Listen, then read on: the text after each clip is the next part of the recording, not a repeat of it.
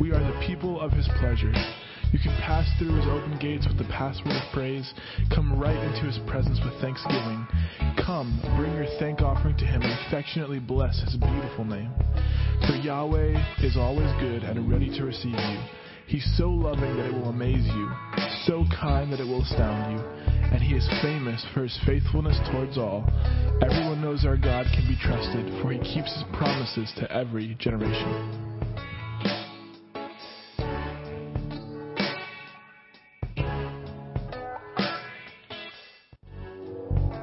Up a great shout of joy to Yahweh. Go ahead and do it, everyone, everywhere. Worship Yahweh with gladness. Sing your way into his presence with joy. And realize what this really means. We have the privilege of worshiping Yahweh our God, for he is our creator and we belong to him. We are the people of his pleasure. You can pass through his open gates with the password of praise. Come right into his presence with thanksgiving. Come, bring your thank offering to him and affectionately bless his beautiful name. For Yahweh is always good and ready to receive you. He's so loving that it will amaze you, so kind that it will astound you, and he is famous for his faithfulness towards all. Everyone knows our God can be trusted, for he keeps his promises to every generation.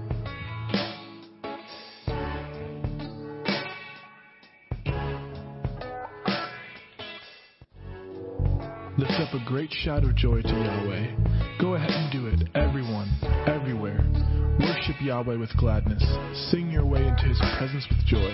And realize what this really means.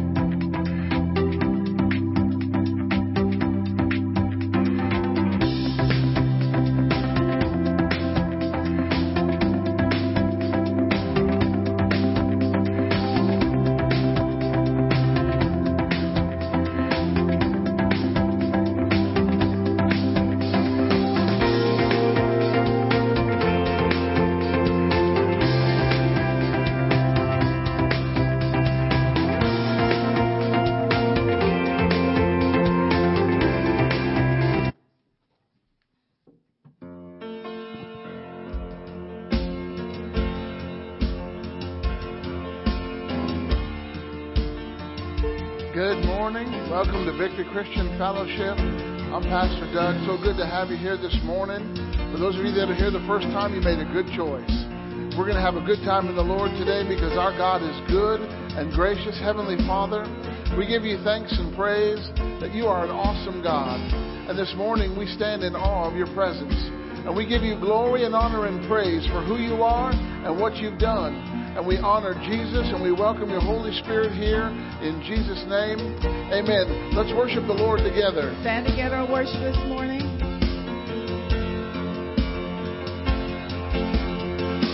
We need no other hiding place. Our hope is safe within your name. This we know this we know. You promise never to forsake. What you began, you will sustain. This we know. This we know.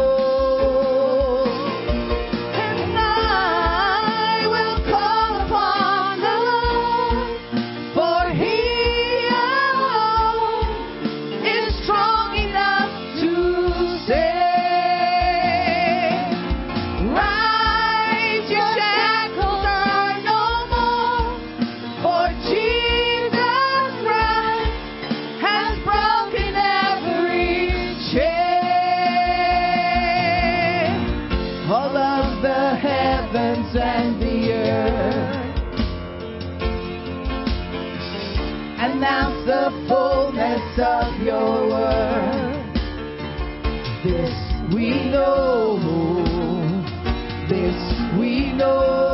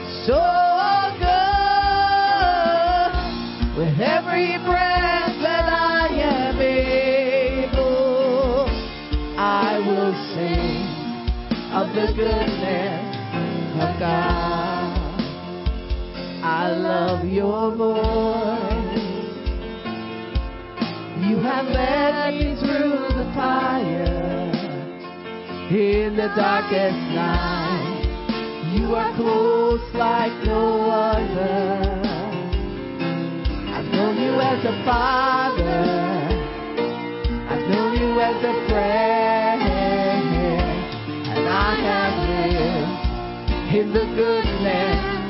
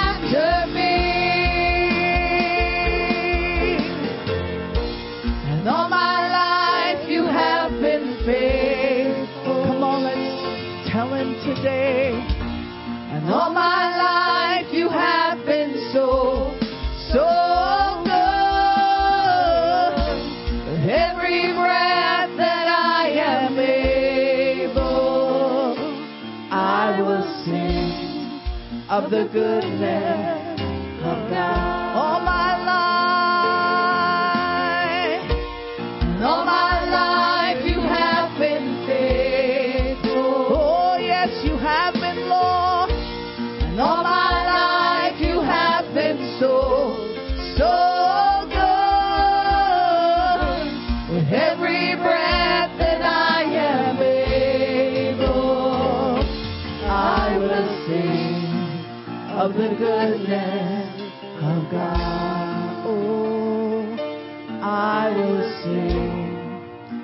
the goodness of God. I will sing of the goodness. Oh, what does your song sound like? We sing of your goodness to us, Lord. Come on, church, just lift your hands and tell him something good. Lord, you rescued me from sin and shame and condemnation you've taken me out of the miry clay. and You put my feet around.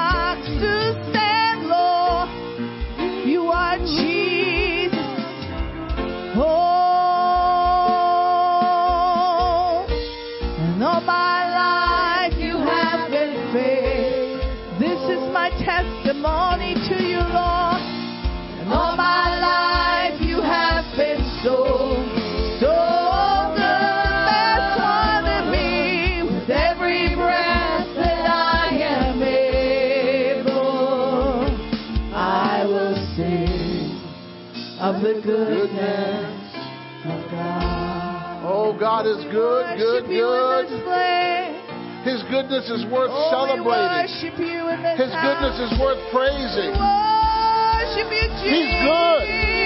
He's never bad. He's good, good, good. You, That's the nature of God. Our God is good. Every good gift comes from Him. Hallelujah. Bless the name of the Lord. Good to us, Lord. Praise you, Lord Jesus. Praise you, Lord Jesus. Hallelujah. Glory to God. Oh, we worship you, Jesus. You know, whether you've walked with God a short time or a long time, God is good. Thank you, Jesus. He is faithful. Oh, hallelujah. I think about the times that He delivered me, that He provided for me, that His presence was with me. God is good. Thank you, Lord. He's a friend who sticks closer than a brother. He is a brother born for adversity. He's with you in good times and He's with you in bad times. He never leaves you nor forsakes you. Our God is good. Oh, come on. We need to celebrate His goodness. Celebrate His goodness. Celebrate your goodness, God. Hallelujah. You are good and greatly to be praised. Bless your holy name.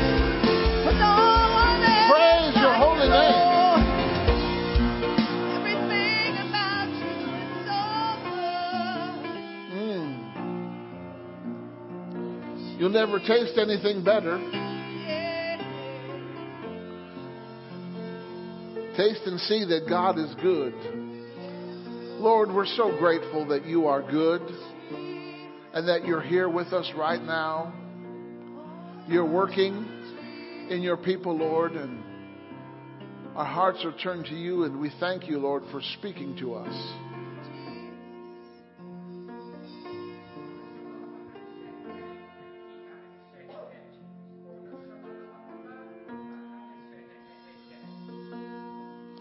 Too many people set up roadblocks of resistance to my presence. I'm the Lord God. I do not fit in a box. For I am great and mighty. Yield to me. Let go of your preconceived ideas and just take me for who I am. I am the great I am. Hallelujah. Thank you, Lord. Amen. Amen. Thank you, Signature Worship Team. You may be seated. Hallelujah.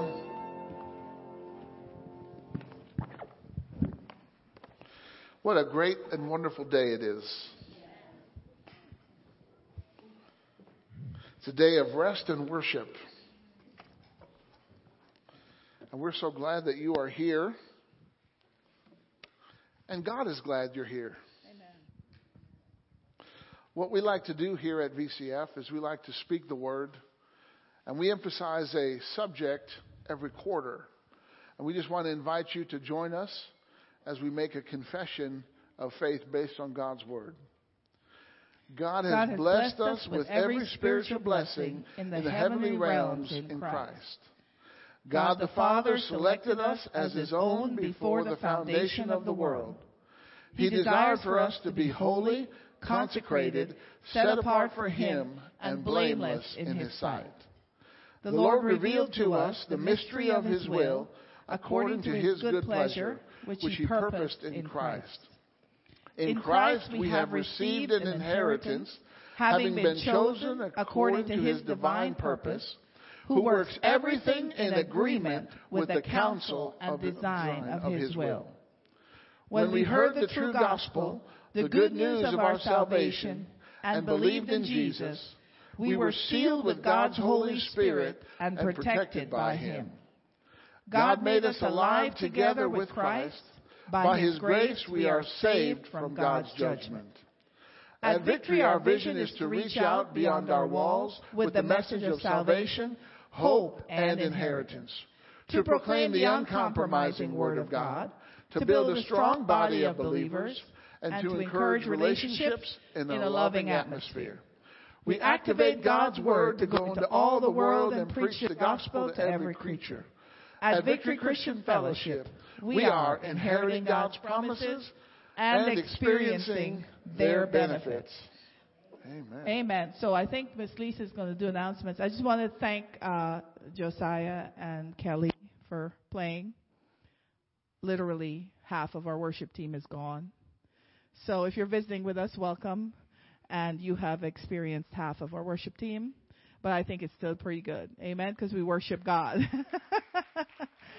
and uh, we are thankful that as a church we could send our uh, youth leaders and team to Florida. So they have arrived safely. And today would be their first service that they are attending, and they'll be gone for the week. But uh, keep praying for them, protection, and that they receive all that they need to receive to come back. Our youth of Palmyra need to have revival. We need to get into our schools and have the children receive salvation at that age.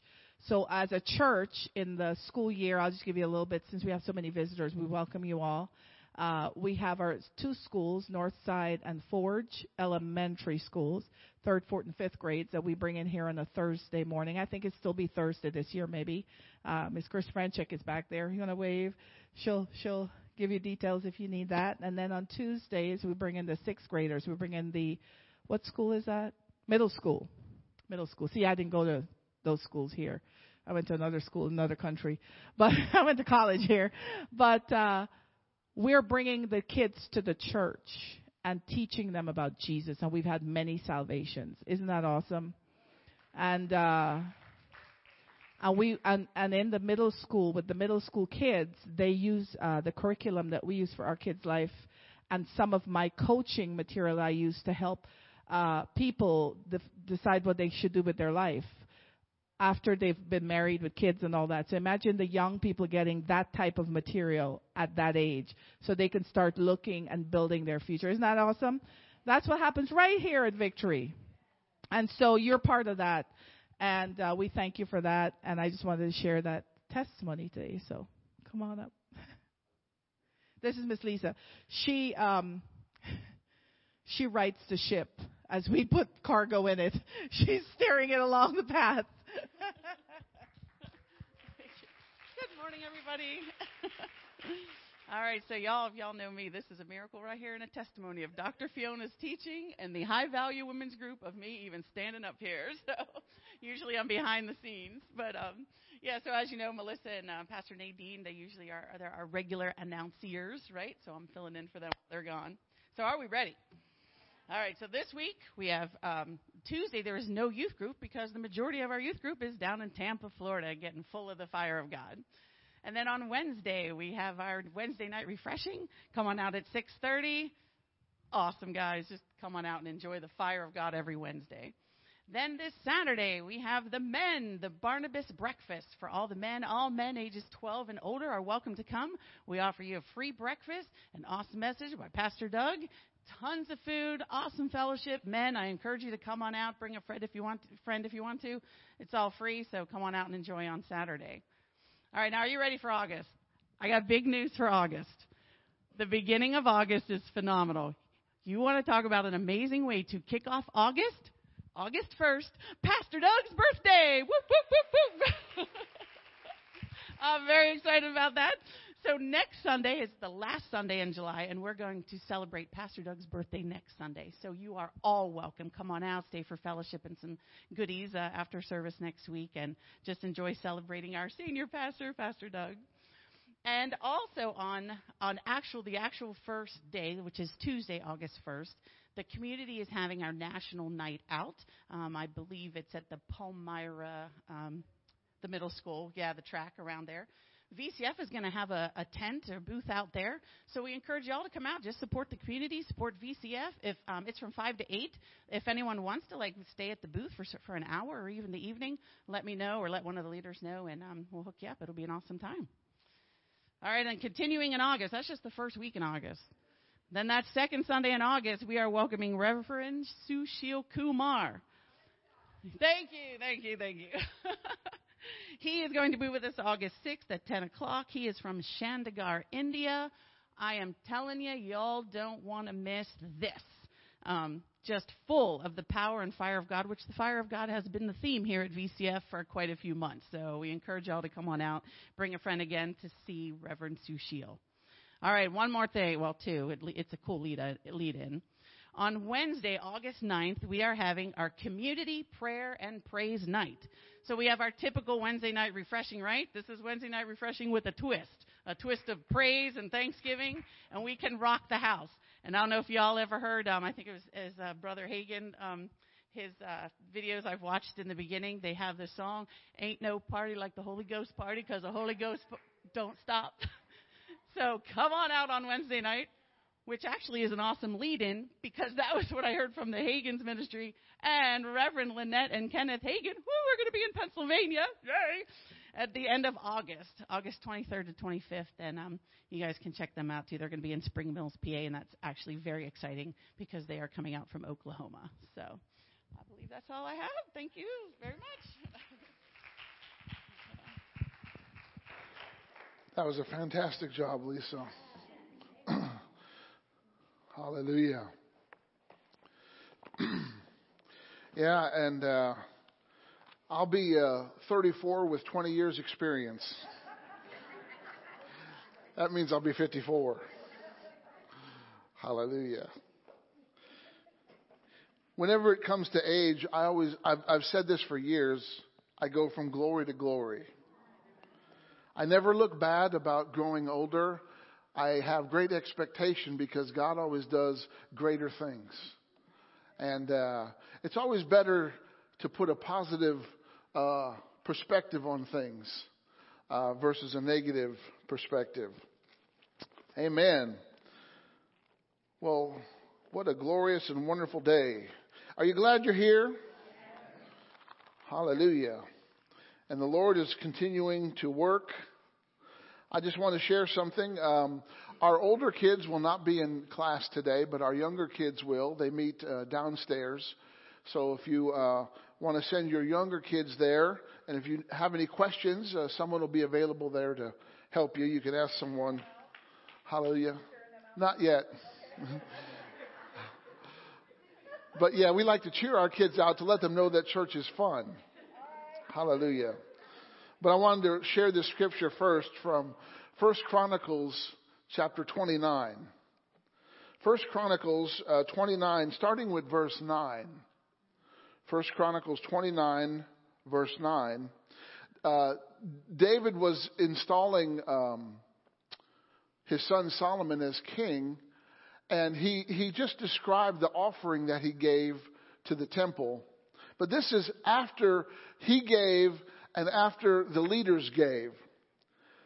Verse 9 says, Then the people rejoiced because they had given willingly, for with a whole and blameless heart, I'm reading from the Amplified, they had offered freely to the Lord. King David also rejoiced greatly. Everybody say rejoice greatly. You know, we need to know the joy of giving. There is great joy in giving. You know, God was not upset when he gave his son to the world. Right? He was joyful. He was excited. He was willing. And he goes on to say, verse 10, Therefore David blessed the Lord in the sight of all the assembly. He did this publicly. He did this openly in rejoicing of their giving. And said, Blessed, uh, praised, adored, and thanked are you, O Lord, God of Israel, our Father forever and ever. Yours, O Lord, is the greatness and the power and the glory and the victory and the majesty. Indeed, everything that is in heaven, in the heavens and on the earth, uh, yours is the dominion and kingdom, O Lord, and uh, you exalt yourself as head over all. No, notice this next phrase.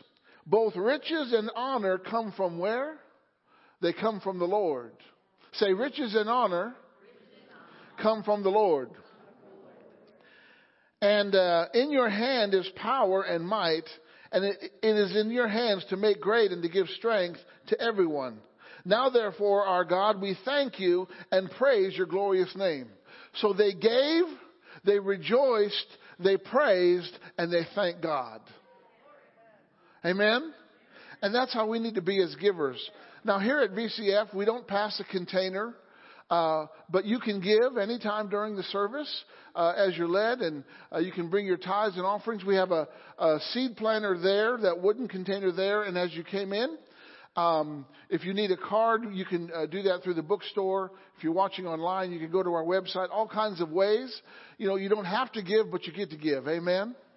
And give. You'll never regret giving to God. I've never regretted giving my life to God. And because why? Anything you give to God multiplies. It doesn't stay the same. Amen. So, Father, it is my great privilege and honor to bless your people and to bless their uh, gifts as they give unto you, Lord. And we just exalt you, Lord, and we rejoice for the uh, opportunity to give into your kingdom. And we bless you and we praise you and we magnify you in Jesus' name. Amen. All right. So now we're going to dismiss our younger kids. So younger kids, have a good time in your class. We bless you and praise you. Experience God. Hallelujah. Glory to God. Well, you ready to get into the Word today? Why do we get into the Word? So the Word gets into us. You know, if we're just getting into the Word and it's not getting into us, we're missing something. We need the Word to get into us as well. And I would like for you to turn to the book of Isaiah, chapter 64. Isaiah 64. You know, Isaiah is a reflection of the Bible. There's 66 chapters in Isaiah and 66 books in the Bible.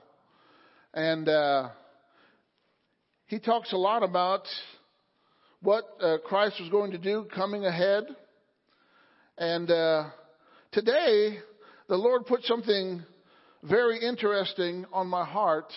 I know that God brought you here today so that He can touch you. There's something that happens when the Master touches you. No other touch can do what the Master's touch can do for you. You know that our God is a hands on God? He likes to get involved in your life. He'll get involved in your life as much as you let Him. One thing that God will never do is He'll never override a person's will. He'll love you, whether you love Him back or not. He'll, he'll be for you, but you've got to accept Him. Amen? But our God is a hands on God. And today, I was really impressed to talk to you about the potter and the clay. The potter and the clay. You know, pottery is a hands on business. Pots and containers don't make themselves, they have to be made. And their beauty and their re- value is reflected in the skill of the maker. And uh, we're going to talk about that today. And the Holy Ghost is going to show us some things. Amen?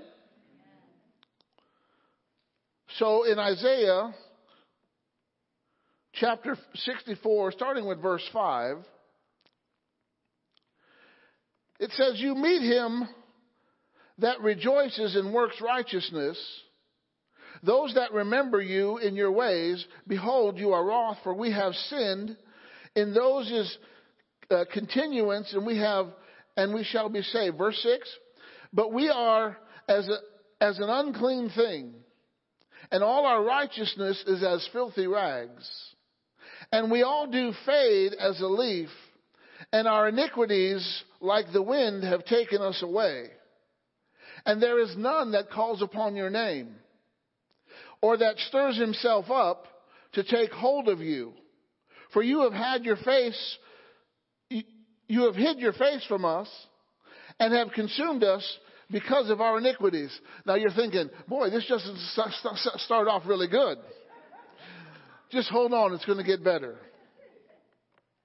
But now, O Lord, verse 8, you are our Father, and we are the clay.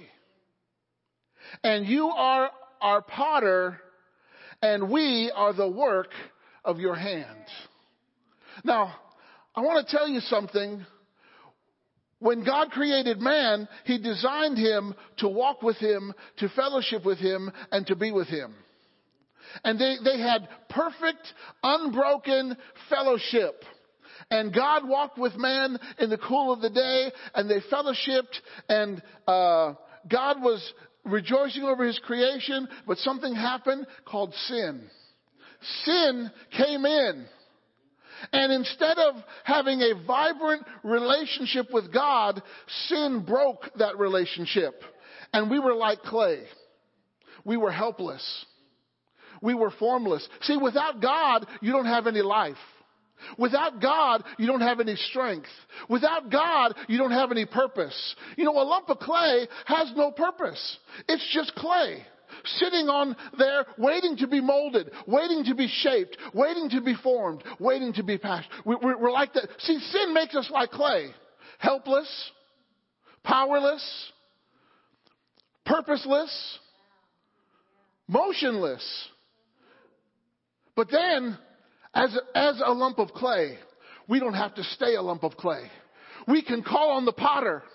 We can ask him to stretch forth his hand and to touch us and to mold us, shape us, and fashion us into his design, into what he wants us to be, into what he knows that we can be. Only the potter can bring out the beauty of the clay.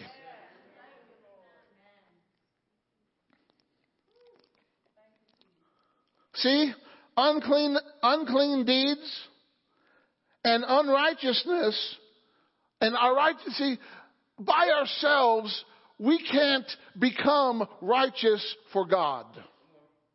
We can't buy righteousness. We can't be good enough to be righteous, but we can receive the righteousness of someone who went before us. We are the righteousness of God in Christ Jesus. We have to have someone else, we have to rely on someone else's righteousness to be righteous. Because we can't make ourselves righteous. Just like that clay can't mold itself, can't shape itself. Only the potter can, has the keys to unlock the beauty and the value of that piece of clay. And there's one potter. His name is Father God. His name is the Lord Jesus Christ. It's the Holy Spirit. That's the potter. And we are the clay. Right? We're just lumps of dirt that God created and breathed the breath of life into. What was Adam before he had the breath of life? He was a lump of dirt. Man, you guys are good looking piles of dirt today. But when God breathed his life into that lump of dirt, he became a living being. He became a living soul. He became alive. Something was activated on the inside. So, when we're in a state of sin, it's not our nature to call on God. Because the enemy puts his guilt, shame, and condemnation on us. He's thinking, you're no good. Nothing can, nothing can be made out of the mess you made. But let me tell you something. We know someone who specializes in making beauty out of ashes. He can, God can take a pile of ashes and make something beauty out, beautiful out of it. If you, if you feel like you're living in an ash pile, don't worry. There's someone who can make something beautiful out of it. There's a creator. There's a maker. There's a potter. And once he gets his hands on you, you'll never be the same. But you got to let him mold. You got to let him shape. You know that I had to read about what a pottery does. You know the closest thing I came to pottery was when I was in elementary school, one of my best friends and his family were in a ceramic class. And we would go once a week and we would have these ceramic things. We had to scrape the edge off the ceramic things, right? Then we could paint it with a glaze. Then it gets put in the fire. Then we put the final coat of paint on it. I made this beautiful owl when I was in the ceramic class. Now, I never molded the ceramic class, but I did paint it. My, I think my mom still has that owl today. But I made that owl, I painted it brown, I colored its eyes, and, you know, after you put it in the fire, the paint shines. It glistens. I mean, the ceramic itself, it, it, it, it, just looks plain, right? It's, it's got that ceramic shell. There's really not much to it. But when you add paint and color to it, it's like it comes to life. And the only way that it gets its beauty is it goes through the fire. See, heaven is God's pottery studio. And the earth is his pottery wheel. Because the earth spins, right? Just like a potter wheel spins, the earth is spinning, right? This is the wheel that God creates beautiful things on. Because he is the potter. He's not just any potter, he's the best potter. So, when God hides his face from us, it's like we're a helpless, useless lump of clay. But we can call upon God. And we have to recognize who He is to us. He is the potter. You know, uh, the other day I preached about Jonah, and he was in the belly of a great fish, but yet in the belly of the great fish, he could pray. It doesn't matter where you are in life. You can pray. You can call upon God. If you're a lump of clay, you can call upon God, and God can start to do something in your life.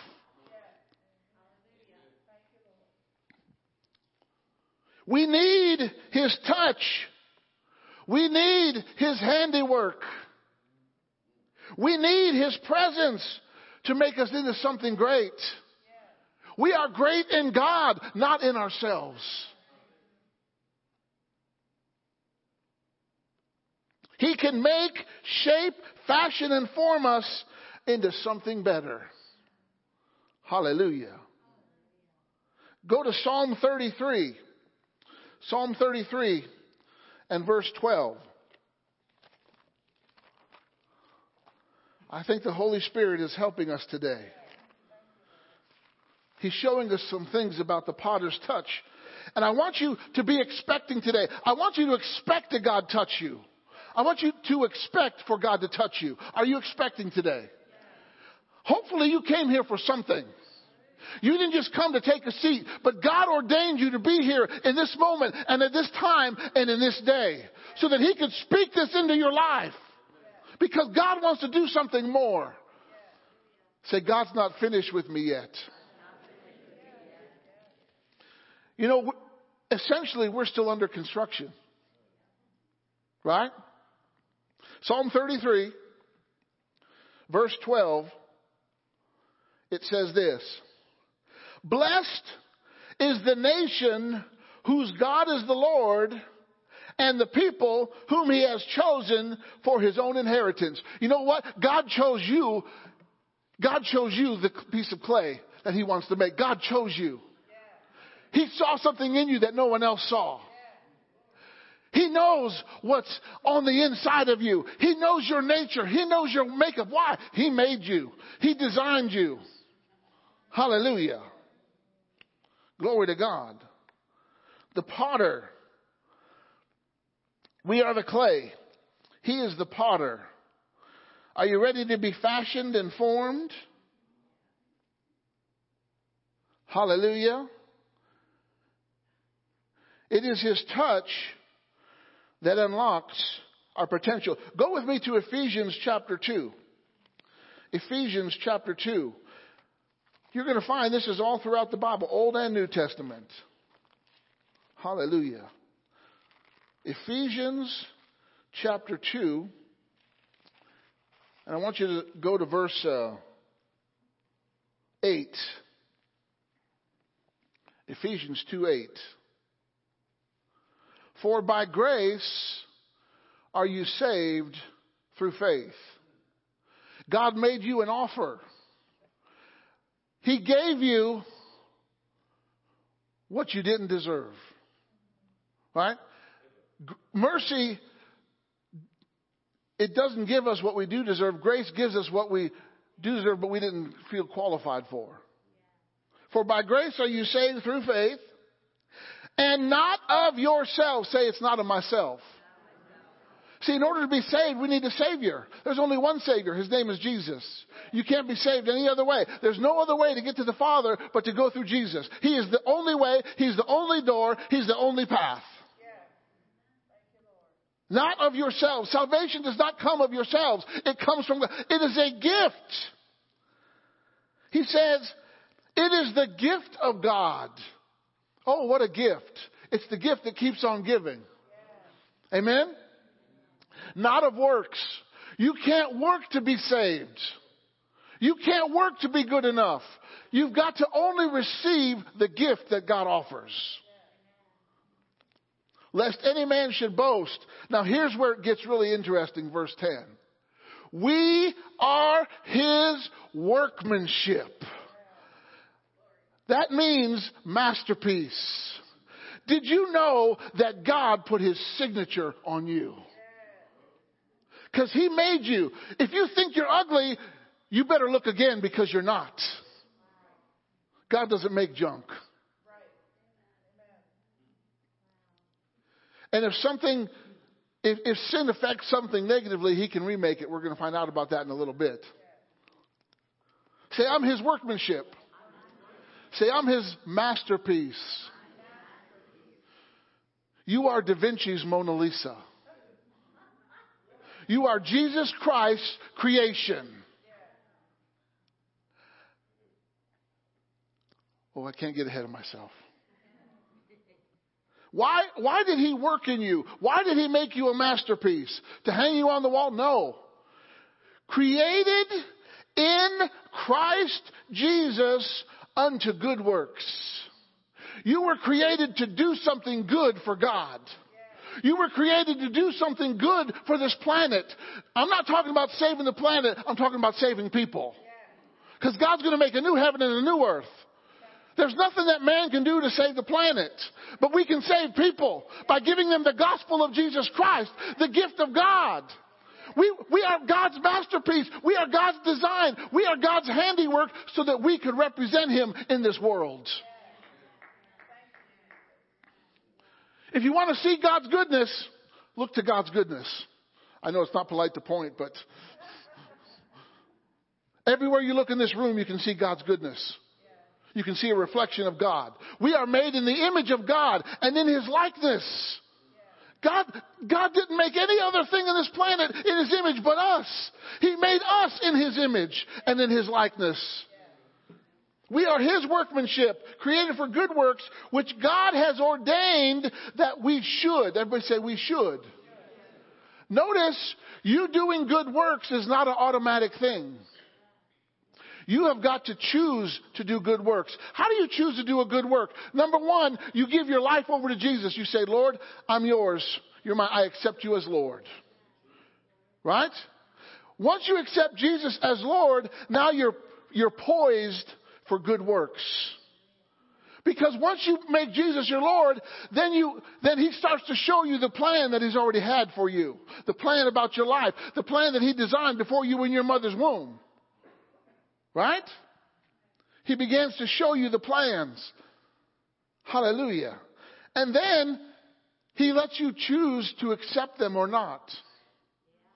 If you choose to accept this mission. This is not mission impossible, this is mission possible. Don't, don't, don't, don't, don't, don't, don't, don't, don't. I like Mission Impossible movies. It's all because He's the potter and we're the clay. And the clay can't become what it was destined to be unless the potter touches it, unless he gets his hands on it. And he begins to smooth out the rough places. He begins to build up the weak places. He begins to shape and to fashion you into what He has designed you to be. That has to come about with the loving touch of the potter. Hallelujah.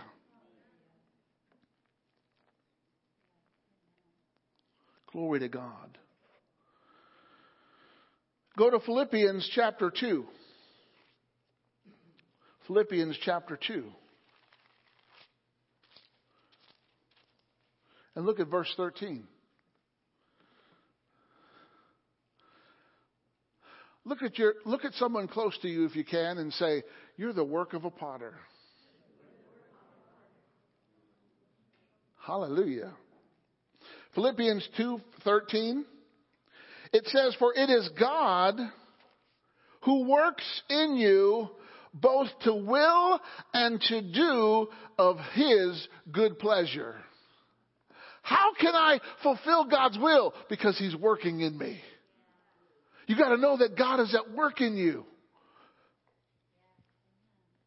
And sometimes He encounters things in us that He doesn't like. But He doesn't leave us, He doesn't leave those things in us. He takes it out and reshapes, refashions, reforms that part of our lives.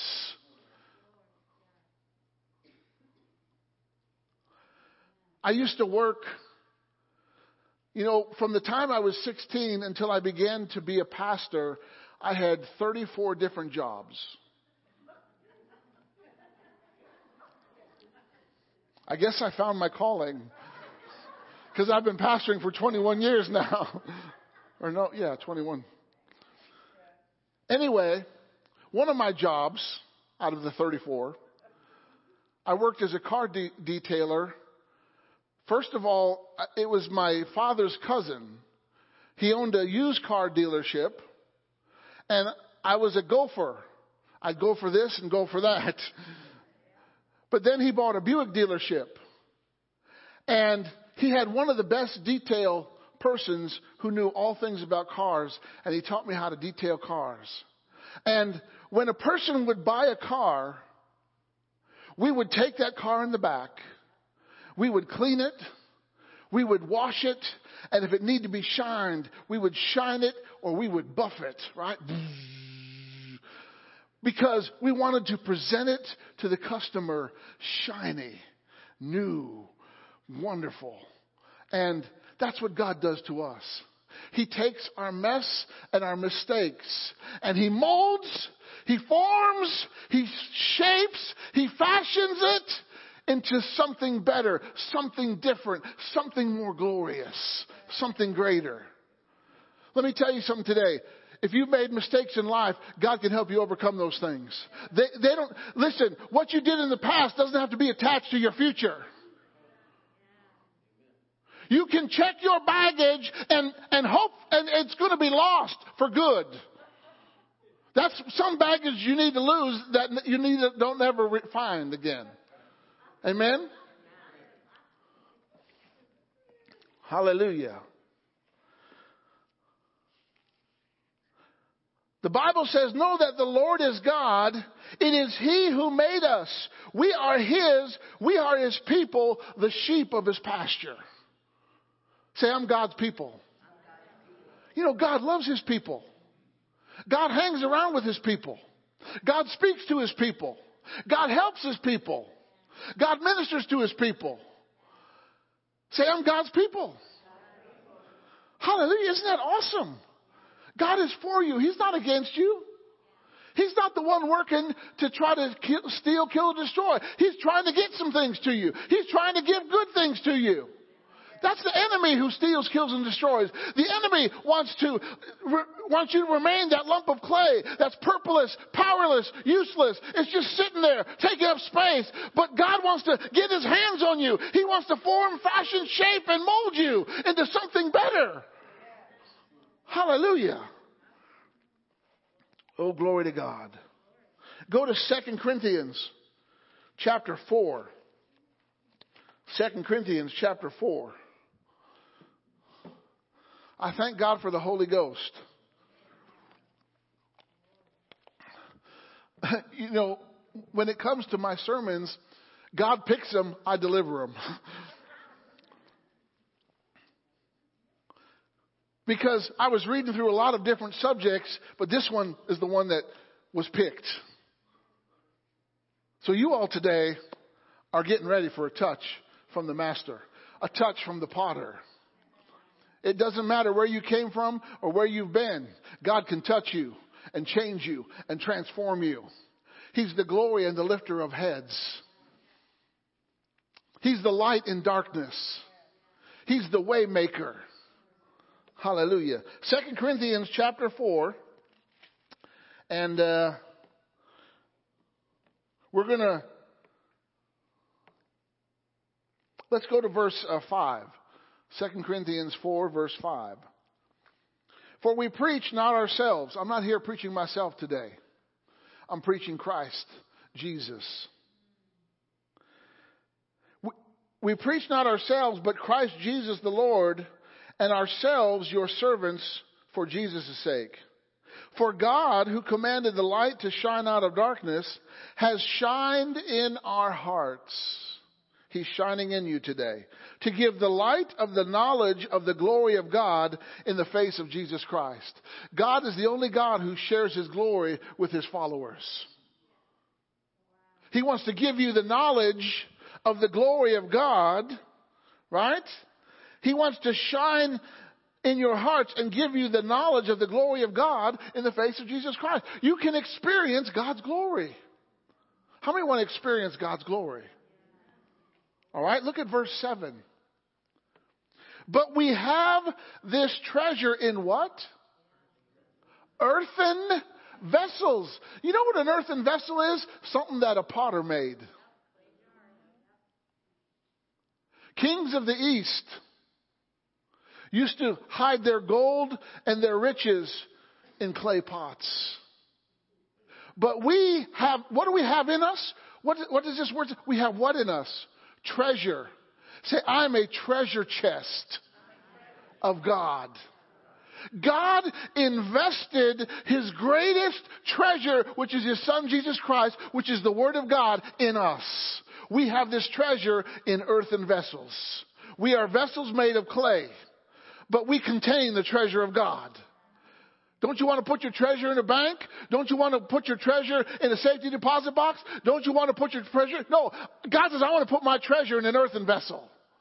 A vessel that I made. You were designed to carry God's presence. You are carriers of God. We have this treasure in earthen vessels that the excellency of the power may be of God and not us. When God puts his treasure in earthen vessels, that means what the earthen vessel can do, he gets the glory for. Because we know that the earthen vessel couldn't do it without the treasure on the inside of it. Without the treasure, the earthen vessel can do nothing. But with the treasure, we can do all things. See, I can do all things through Christ who strengthens me. Say it again. Say, I can do all things through Christ who strengthens me. Now, what does this treasure in us do? Uh, we are troubled on every side, yet not distressed. The treasure in us is greater than the trouble that comes against us. We are troubled on every side, but I'm not distressed. I got a smile on my face. Why? I got some treasure in me. I got treasure in me. We are perplexed. Don't know what to do, but not in despair. When you don't know what to do, you can ask God. He'll show you what to do. He'll give you the, He gave us the spirit of wisdom. Amen? Persecuted but not forsaken. Why? The treasure in me is greater than the persecution coming against me. Jesus said, in this life you will have trouble. But he said, be of good cheer. I've overcome the trouble.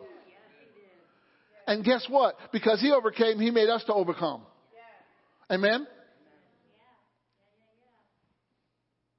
Always bearing about in the body the dying of the Lord Jesus, that the life also of Jesus might be made manifest in our body. Why? Because we have a treasure in earthen vessels. Hallelujah. He formed, fashioned, shaped, and molded us so that He could live in us. We are the temple of God. Paul was writing to the Corinthians. He said, What? Don't you know that your body is the temple of the Holy Ghost? Say, My body is the temple of the Holy Ghost.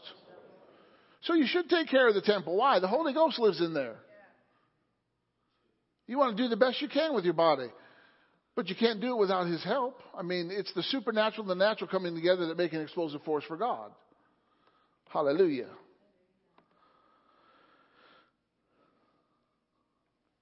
Mm.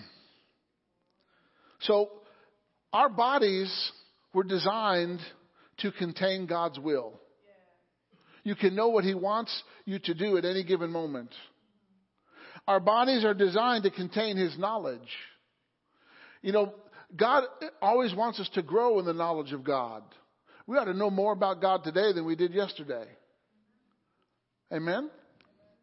Our bodies are designed to contain His plan. God's got plans to prosper you, not to harm you. God's got a plan for your life. Well, I'm retired now. God still got a plan.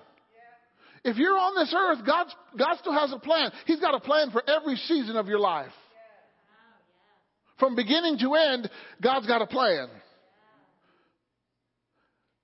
Well, how do I find that plan? Talk with Him. Have a conversation with the potter. He knows, you know, a potter can make a vase for a palace or a trash can. He knows where you fit best. Let me qualify. I just said that to explain the diversity. I'm not calling you a trash can. You are a priceless vase. Say, I'm a priceless vase. But I'm, my point is that, you know, uh, let's just move on. let's just move on. We, we are designed to contain His presence. Paul said, It's Christ in me, the hope of glory. We were designed to contain the presence of God. That's pretty powerful. Where, where does God, when you accept Jesus as Lord, where does He go? He comes to live inside of you. And then He lives His life through you. We're designed to contain His Holy Spirit, His Word, His fruit, His nature, His holiness, and His righteousness. We were all designed to contain that and to carry it around with us wherever we go and to produce it in our lives, to display it in our lives. Hallelujah. So there's different stages that the potter takes the clay through, he, uh, he starts to mold and fashion and form it. Then it has to dry. Then it has to be fired up. And then it has to be uh, cooled down. So it's a long process. God is working on you for your life. God doesn't stop working on you until you get to where you need to be. Amen? He's working on us. All right? So let's look at um, some of these stages. Let's look at how God forms us. All right, He forms us. That means he, we are custom designed. Look, look, at, look at God. Not one of us look the same. There's not one fingerprint in this room that is exactly alike. Say, I'm unique. We ought to celebrate our uniqueness. Well, no, I want to be like so and so. If you try to be like so and so, you're second best because you're not being like who you are. Just be who you are. Own who God created you to be. You don't need to be like anybody else. God wants diversity. He's a creator. He likes different designs. He likes color. He likes size. He likes shape. Hallelujah. It's the devil that wants to put diversities against people. But God doesn't. So God forms us. He works in us. Go to Psalm 139. Psalm 139. Hallelujah. We're talking about the potter and the clay.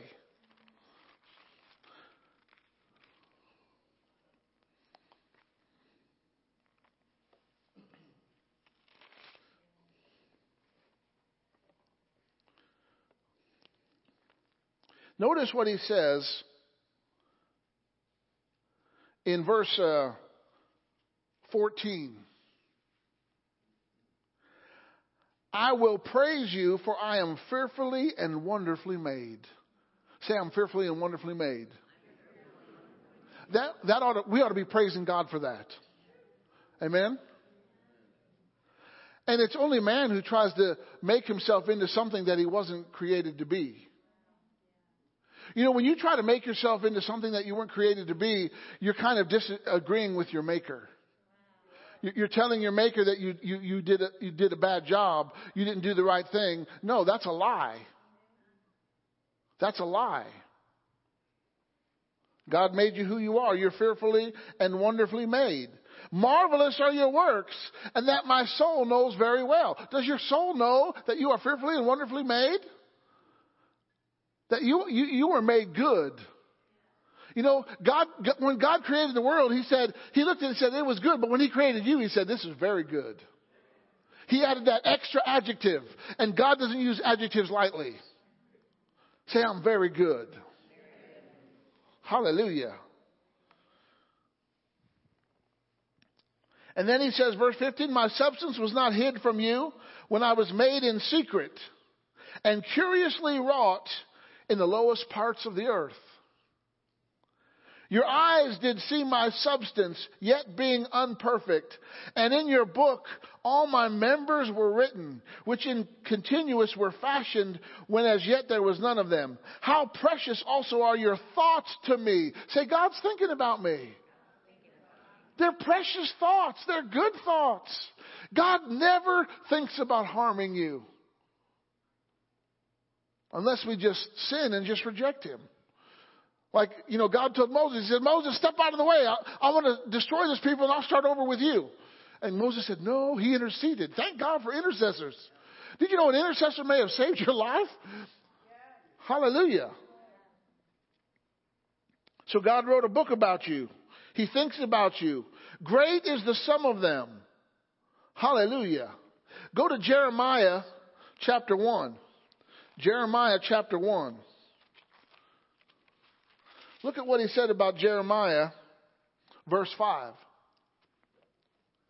Before I what? Formed you.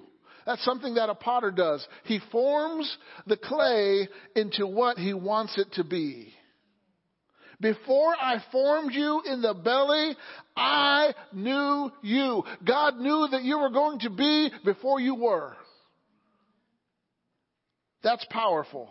And before you came forth from the womb, I sanctified you and ordained you a prophet unto the nations. Jeremiah was born to be a prophet. I was born to be a pastor. Dr. Fiona was born to be a prophet and a solution maker. You were born to be something. You were, you were designed. God made you on purpose. You were not an accident. I don't care how you got to this earth. You were not an accident. You were designed by God who fearfully and wonderfully made you. He formed you and He knew you before you were in the womb.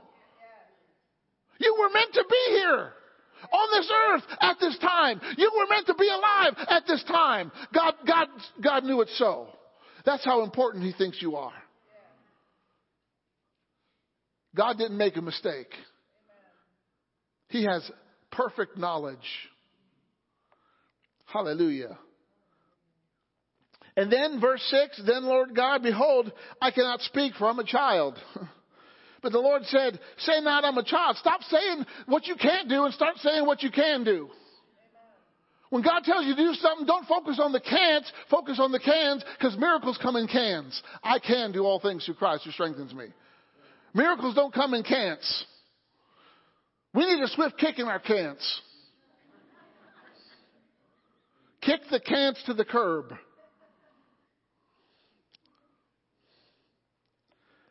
For you shall go to all that I send you, and whatsoever I command you, you shall speak.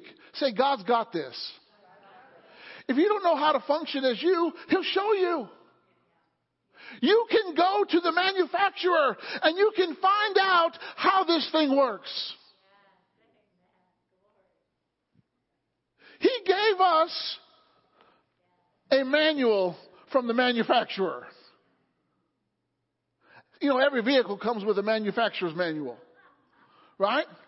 It tells you when, when you should change the oil, when you should rotate the tires, when you should do maintenance, right? Well, God gave us a book, right? He tells us when we should do, what we should do, how we should do it. It tells us where we came from, where we're going, and how we're going to get there. Amen? You know, God thought of everything. So He formed us. Psalm one, you don't have to turn there, but Psalm 119.73 says, Your hands have made me and fashioned me and gave me understanding to obey your commandments. Say, God's hand made me. And oftentimes, spiritually, when the anointing would come on the prophets, they often described it as the hand of the Lord would come upon me. And when the hand of God comes upon you, you can do great and mighty things. The hand of the Lord would come upon Samson and it would make him a strong warrior. The hand of, uh, would come on Elijah and he, he, he, he could run faster than chariots. God's hand needs to be on the clay. Hallelujah. He, he molded me like clay and he fashioned you. He formed you. He created you. He made you in the womb. He fashioned you. He shaped you. Hallelujah. And uh, He molded you. Now go to Jeremiah chapter 18. Jeremiah chapter 18. Are you doing good so far? Are you ready for a touch? I mean, if the Lord wants me to talk about a potter, He intends to touch someone today. And when the Lord touches you, He's going to heal you. He's going to deliver you. He's going to fill you. He's going to save you. Whatever you need, His touch can do. His touch can bring about. Amen? Jeremiah 18 verse 1. Hallelujah. The word of the Lord came to Jeremiah saying, Arise, go down to the potter's house, and there I will cause you to hear my words. You know, the potter likes to speak over the clay. As clay, we have direct communication with God. As clay, we can hear his voice. Amen?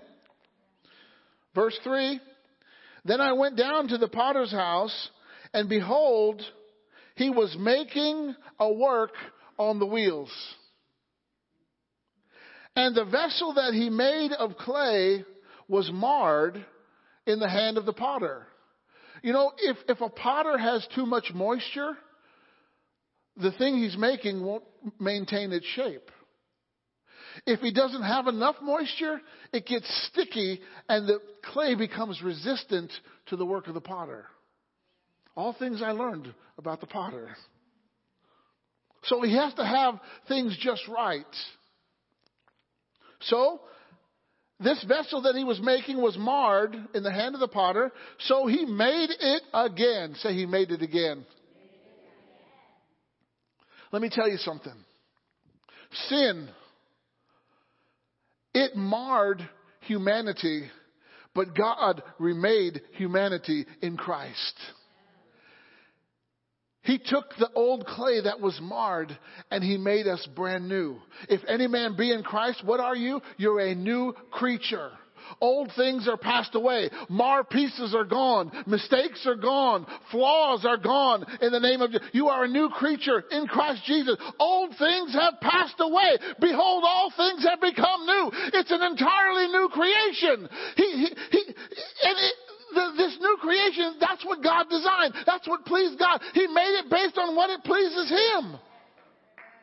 He remade you in Christ Jesus. Hallelujah. He told Israel, He said, Can I do that with you? He said, verse 6, O house of Israel, can I not, can, cannot I do that with you as a potter, says the Lord? Behold, as the clay is in the potter's hand, so are you in mine hand, O house of Israel. Because Israel had a pattern of obeying God, experiencing His blessing, then disobeying God and experiencing His judgment. It was like this. They might have been at Hershey Park. That was a roller coaster, right? the Fahrenheit or something. I don't know. Up and down, up and down, up and down. You read the book of Judges, that's what it was about. They'd obey God, everything would be good. They disobey God, and, a, and an army would come in and oppress them. Then God would have to raise up a judge or deliver. Then he would deliver, then things would be good, then we just go back right into the cycle again. Is that describing your life? You're doing the Texas two step, you take two steps forward, three steps back. You never feel like you're making progress? You gotta break out of that cycle. The master can break you out of that cycle. He can break you out of that cycle today. So that he can propel you forward.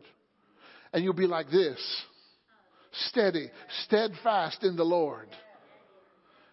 You'll reach your cruising altitude with no turbulence. Hallelujah.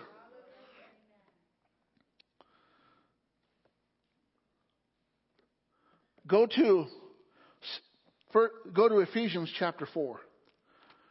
Ephesians chapter 4. Hallelujah. Mm.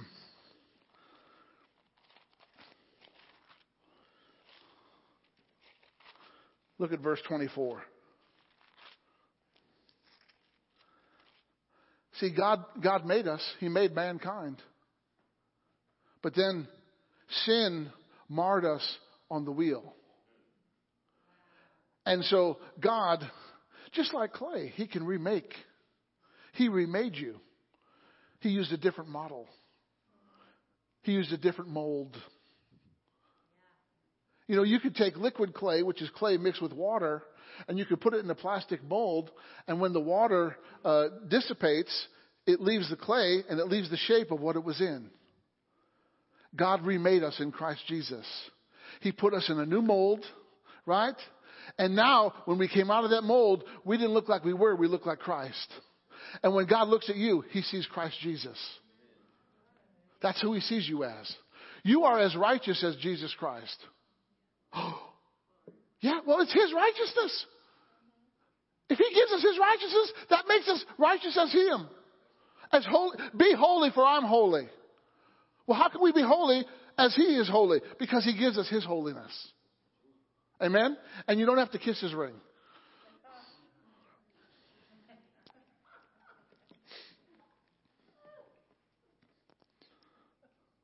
Ephesians chapter 4. Well, look at verse 23. Ephesians 4:23. And be renewed in the spirit of your mind. You got to think differently. You and the potter have to reconnect. Verse 24, and that put on the new man, which after God is created in righteousness and true holiness. Say, I'm recreated in righteousness and true holiness. Hallelujah. The thing that marred you was taken out. The thing that marred you is gone. It can't mar you anymore. You've been cured of the mar of the disfigurement, of the hindrance. Hallelujah. We're made in God's image. Go to Colossians chapter 3. Colossians chapter 3. And look at verse 10. And have put on the new man. Have you put him on today? You know, getting saved is like changing a garment. It's that easy. Put on the new man, which is renewed in knowledge after the image of him that created him. Hallelujah. God desires to remake you and recreate you into a different image. God's an image maker. If you don't like your image, find a new image in Christ Jesus. Amen? And walk like you're Christ. Live like you're Christ. Speak like you're Christ. Think like you're Christ. And I'm going to finish today with this story. Go to the Gospel of John. Gospel of John, chapter 9. Hallelujah. John chapter 9, verse 1.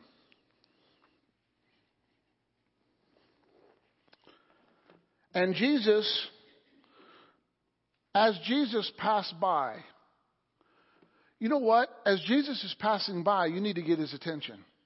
How do you get his attention? By faith, by believing in him, by trusting in him. You, if Jesus is passing by, your faith will cause him to stop where you are. Because faith pleases God. As Jesus passed by, he saw a man which was blind from his birth. He, his physical characteristic was marred by the sin, the original sin that entered the world through Adam. Okay? I have to clarify that. So Jesus noticed someone of his creation that had something physical wrong with him. Okay? And his disciples asked him, saying, Master, who did sin, this man or his parents, that he was born blind? Jesus said, Neither has this man sinned nor his parents, but that the works of God should be made manifest in him. Say the works of God. Yeah, it wasn't a particular sin that this man did or his parents did. It was the original sin because the Bible said when sin entered the world, death through sin. Romans 5:12 tells us that. So death did not death was not in this world until sin was present. But when sin happened, that brought death in. Okay? Why do people get born? Why are people born with abnor- abnor- abnormalities? Because of the original sin. Because it put a curse on the earth. It changed, it changed the nature. The earth, as it is now, was not like it was at the time of Adam because it changed. A curse came on this earth. It's called the fall of man. It affected all mankind. Uh, there weren't thorns until sin. Then thorns became an issue. Right? So it wasn't this man's personal sin nor his parents, but God wanted to do a work in him. The potter wanted to touch him. The potter wanted to recreate this physical hindrance of this man's life. Verse 4 I must work the works of him that sent me. God sent a potter to the earth. He sent a master creator, a master potter called Jesus to the earth to recreate to destroy the works of the devil and to do the works of God. Hallelujah. The night comes where no man can work. See, God works in the light. As, as long as I am in the world, I am the light of the world. When he had thus spoken, he gave him the word. He gave him the word of the Lord. He gave him the word which is life and spirit. He spoke the word to him. He spat on the ground, and King James said, He made clay. Why? Because the eye of this man was born inoperable. The eye of this man was born where he couldn't see. He was born blind. He, he had never seen before, but there came a potter who saw his condition and he wanted to touch him. He wanted to change his condition. He wanted to make his condition better. He, he spit on the ground. That's some holy spit.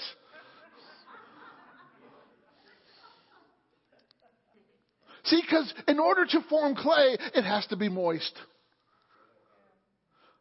Nothing more moist than the spit of God. He spat on the ground and made clay of the spittle and he anointed the eyes of the blind man with the clay. He took the clay with his hands. He put it in the eye sockets of the man. He rubbed it in. He was forming. He was fashioning. He was shaping. He was molding eyeballs in this man's eye that could function, that could operate, and that could see.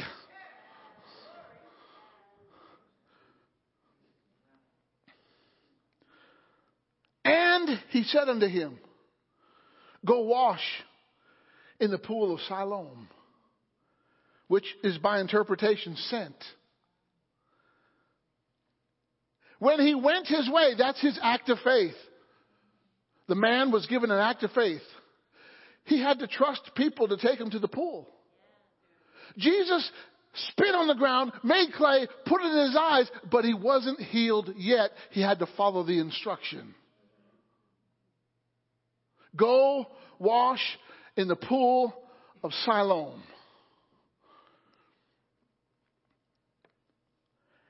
And when he went and washed, what happened? He came seeing. His eyes were recreated. He was given brand new eyes. The old eyes that were marred with uh, blindness were recreated, were remade, were refashioned, were reshaped, were reformed into seeing eyes. And when he went and washed that clay, it's like putting the clay in the kiln in the fire. He, he, put it in the fire. He let it cool down. And when he came, he washed that clay out of his eyes. He had brand new eyes. He had brand new vision and he could see for the first time in his life. That's the work of God. The work of God is always to help you. The work of God is always to change a negative into a positive. The work of God is here for you today in the name of Jesus. God is still working. He still punched in on the clock. Just because he went to heaven, he didn't stop working. He sent his best supervisor, the Holy Spirit, here. And he's still working. He can still do this today. He can still make you see today. He can still heal your body today. He can still touch you today because that's what he wants to do. That's what a potter does. Just let me get a hold of that clay and I can change it. I can take that marred piece. I can remove it and I could put something new. I can recreate it so it's better and it works and it functions in the name of Jesus. Hallelujah.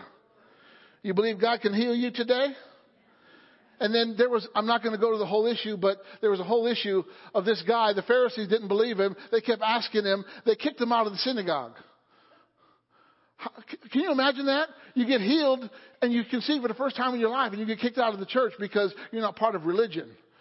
And then Jesus met him afterwards. He said, Do you believe in the Savior? He said, Who is the Savior? He says, I'm talking to you. He says, I believe. Amen. The man wasn't even saved when he got healed. That's the grace of God. That's the goodness of God. That's the love of the potter. Hallelujah. And his love is here today for you. If you got something wrong in your body today, let the potter touch you. He can recreate. He, he, he can make bone. He can, he can give you a new organ. Hallelujah. He can give you strength where you were weak. He can cause something to work that hadn't worked in years. Glory to God. That's what the potter does. He came to do that today for you because he loves you. He loves you. You're sitting on his potter wheel right now and you're not out of his touch. He's got long enough arms where he can touch you right where you're at. Hallelujah. Heavenly Father, I ask you right now in the name of Jesus to stretch forth your hand. And if you need healing in your body, I want you to come up here right now in the name of Jesus. I want to, I know it may be different, but uh, we believe in the laying on of hands. and we believe in the transfer of, of God's power, I believe that when I lay my hands on people, they're going to get healed because that's what the Bible says. You shall lay hands on the sick and they shall recover.